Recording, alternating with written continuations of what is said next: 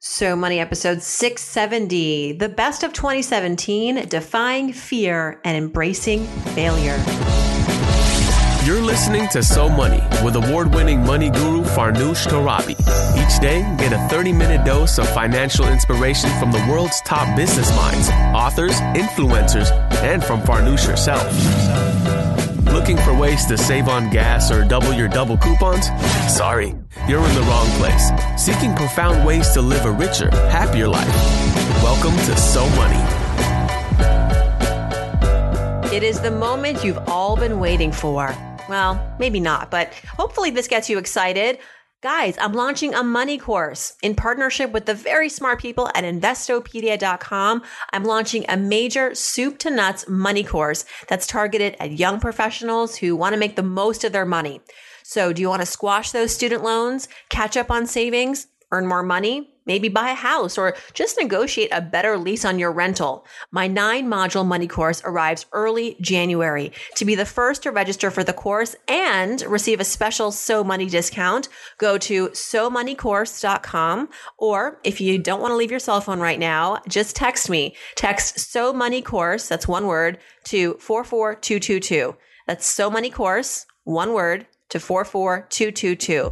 Hope to see you. Welcome back to So Money, everyone. December 27th, 2017.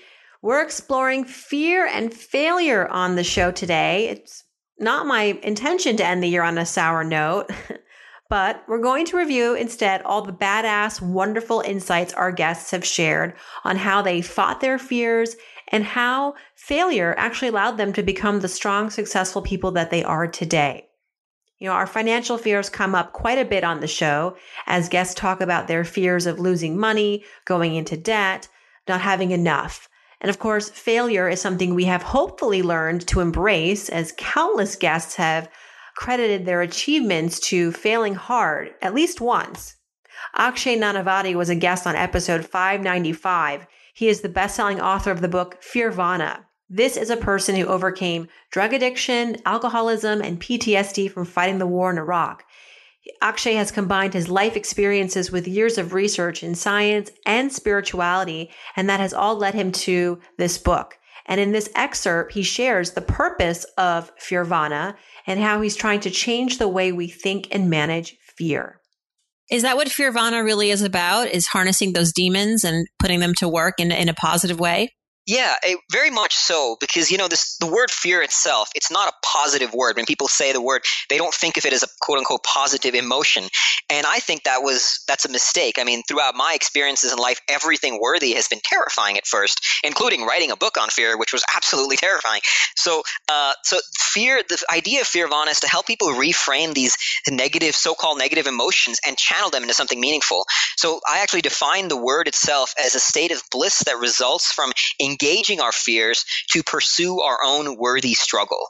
And I think we all have that worthy struggle for us. It can be, you know, raising a child, running a marathon, playing chess, making movies, whatever it may be, pursuing that worthy struggle, taking on the fears that inevitably show up on that journey and really harnessing them. You know, like Sir Richard Branson says that fear is fuel. It's, an, it's important mm-hmm. not to fear fear.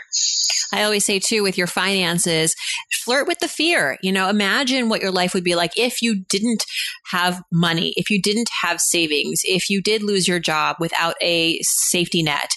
And actually imagine the reality of that predicament. And sometimes that is enough to shake people up, wake them up, and get them to do the right thing, start taking the right steps to avoid that potential life ever happening. And you know who wrote the foreword to Fearvana? The Dalai Lama. If you want to find out how that came about, you'll have to go back and listen. That was episode 595. All right. Our next guest has been on the show multiple times. I think at least three, which is a record. He is a dear friend. He's a best-selling author and entrepreneur. James Altucher. He joined me most recently on episode 597. And in this excerpt, he talks about the importance of failing. James has famously written about how he has failed over a thousand times. And today, he's one of the most accomplished writers and entrepreneurs pretty much on the planet. So let's listen to James talk about combating the fear of change and pivoting to something new. You had- pivoted a lot. And Yeah. I want to ask you about that because right now I think a lot of people are having like an ex- existential crisis about what they're doing with their lives. I get a lot of questions from listeners who are working at a desk job. They want to be out there in a bigger way. They don't know how to do it. They don't know how to make transitions. I think trans- the transition is always really hard because it usually means giving up something. It means adjusting. It It means usually means that. It doesn't necessarily mean that, but go ahead. Yeah. So how do you get the confidence, but also plan of action to make pivots? Like when you go, I don't want to be a computer science geek anymore. I want to do, I want to write. Is it a personality thing? You just have to be willing to know that if I'm going to fail and it'll, and I'll still be okay. Yeah, you're gonna fail, and failing is a, a hard word. Like I, I, failing sucks. Like nobody wants to fail. Failing means uh, you, you you're a drug addict, alcoholic, and you lose all your jobs and lost all your money and lost your family, and you're you're in the gutter shooting up with a needle. That's Tony Robbins would say you still, you could still win. You can still win even from then. Yes. you can still win. Look, I've, I've been there and I've still come back from that. But in general, uh, let's, let's view the word as experiment. So you're working your desk job and you're saying to yourself, Oh, I can't do this forever. Am I going to really end my life saying I worked uh, in a cubicle for 40 years? No. First off, job churn is greater than that now than it's ever been before. So people stay in jobs on average about four years. And really it's much less for most people. But let's just say you're thinking, what should I do?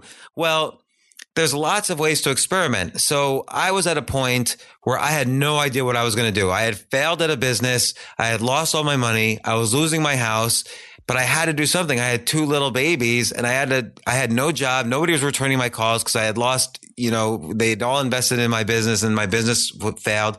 I, and I've talked about this before, but I started writing down 10 ideas a day just to improve my creativity. Creativity is a muscle. You have to exercise it. But I've written about that before. I won't go over that again. The question is, how do you, people say ideas are a dime a dozen, execution is everything. There's, I'm going to call a little bit of BS on that.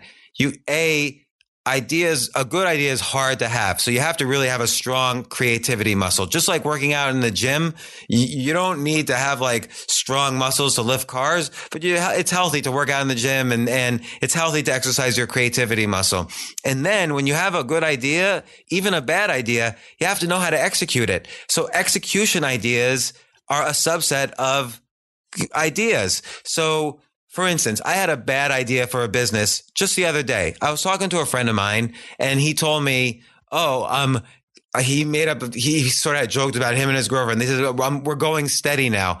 And so we just started riffing on a business idea. Let's make a going steady app. So, uh, you know, you download the app. Let's say I'm him and you're the girlfriend. You download the app. I'll download the Going Steady app. We'll connect to each other. And now we say we're going steady. So now we can share that on Twitter and Facebook, whatever, and to our friends, you know, so blah, blah, blah. And then, and then also the Going Steady app deletes all the dating apps on all, on our phones.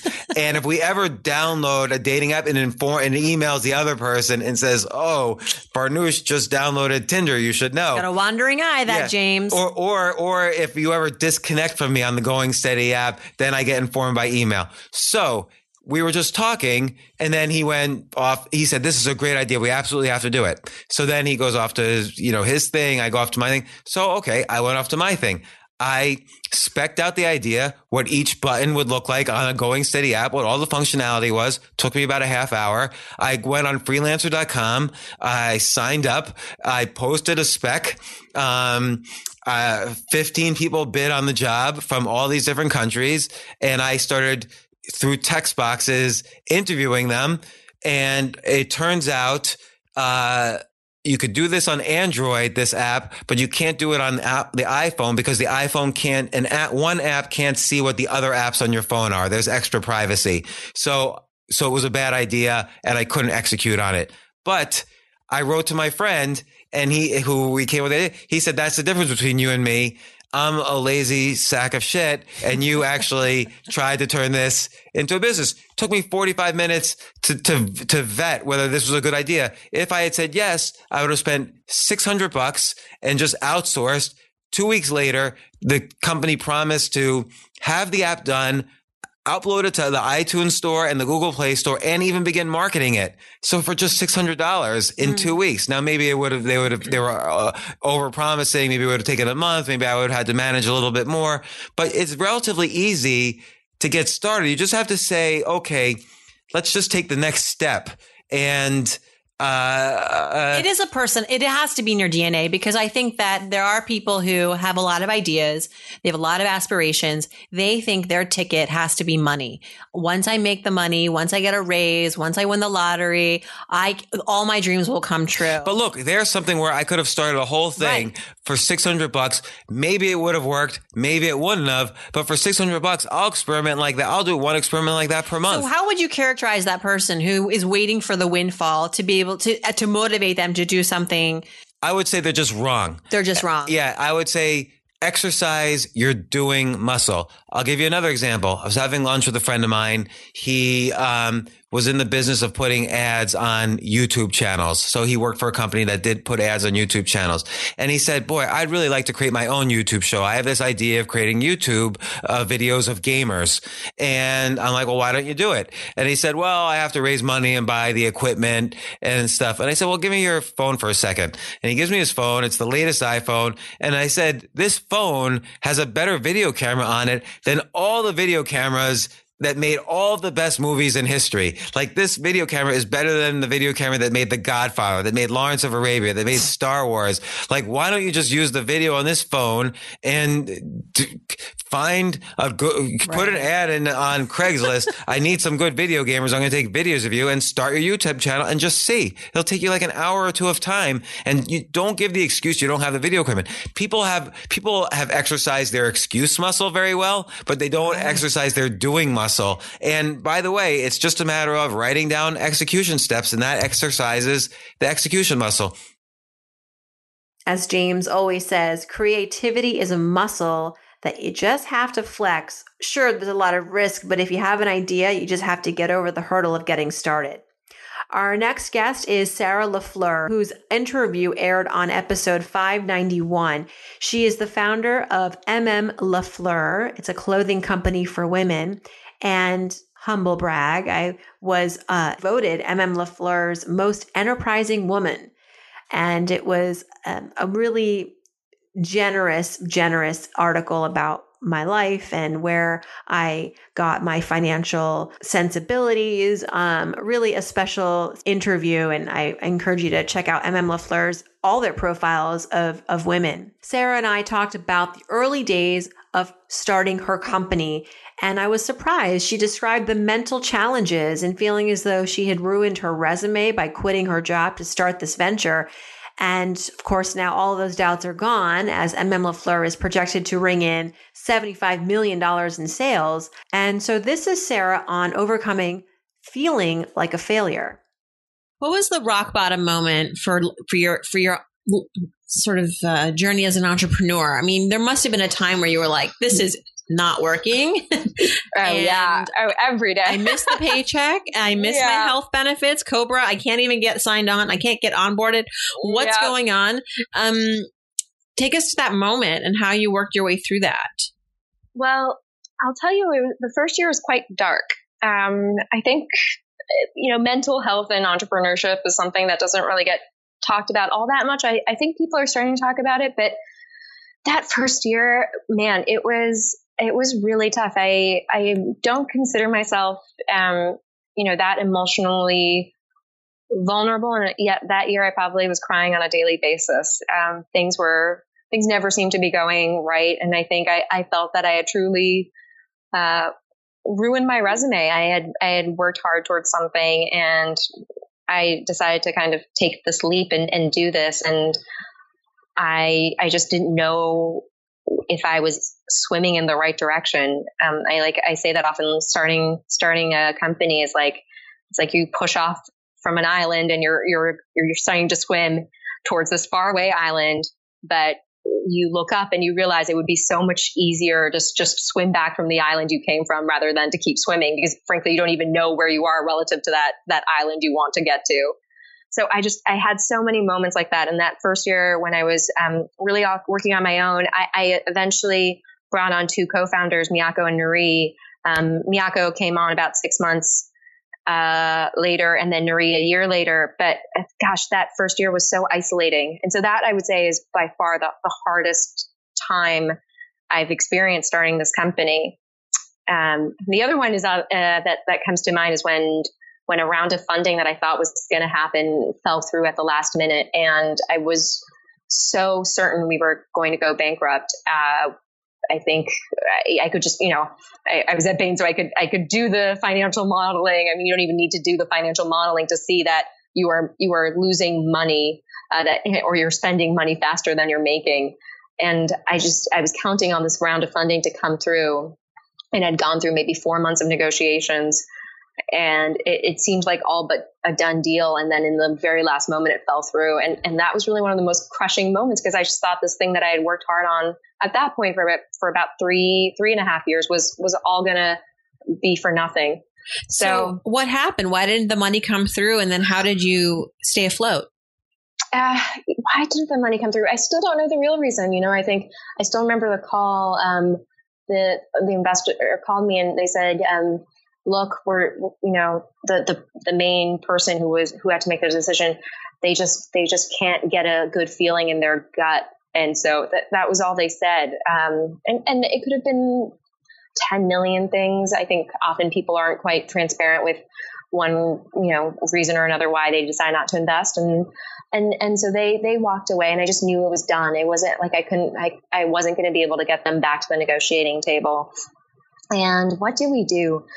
Actually, what happened around that time uh, was we we did we did a couple of pop-ups. We did our actually our first a very first pop-up in New York, which went incredibly well and almost to all of our surprise. And everyone said, you know, pop-ups are expensive. You don't actually make a lot of money in pop-ups, but we made more money in in those 10 days of doing that pop-up than we really ever had. And I think for me, because up until that point we had been we had been doing most of our business uh, online to actually see customers try our clothes on in person and and see their smiles. And and we had this one customer who had purchased 10 dresses um, we'd never seen uh, a customer purchase so many in one go, but she was like, "These dresses are amazing. I'll take them all."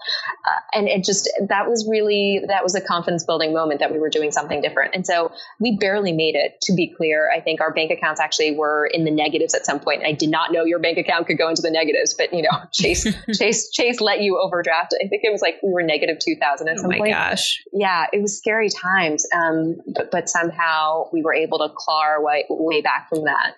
A truly inspiring story. Jumping to our next and final guest excerpt on the topic of risk and failure. This is Wendy Sachs. She appeared on episode 574 just as she was coming out with a new book called Fearless and Free. How appropriate. Her book was actually featured as a title to pick up now from my family at Oh, the Oprah magazine. And she and I, we began this conversation about failure talking about when you feel stuck in your career and the differences men and women face with failure. Wendy has actually pivoted so much in her own career that she jokes she's constantly pirouetting. And this has made her an expert and a wonderful person to tap to learn more about overcoming fear to get to the next level. Let's listen. In Fearless and Free, your new book, you specifically tackle what to do when you feel stuck in your career. Do you feel like women feel this way more than men? I do, you know, and I don't, I, I hate to sort of put a gender thing on, on all of these issues because uh, obviously, you know, I, I I don't uh, I don't believe that women have any less ability or any less ambition or any less talent clearly than men. But there are some cultural issues that really affect us and that hold us back. And one of that is one of those things that you know this isn't just my my own feelings. This is studies really reflect this that women are not as willing to take risks as men are. And that lack and that fear of risk taking is one of the issues that can really hold women back. We tend to also overthink our next moves. We can become paralyzed because we're just overthinking. We don't want to fail. We want to be perfect. We've been conditioned to be perfect.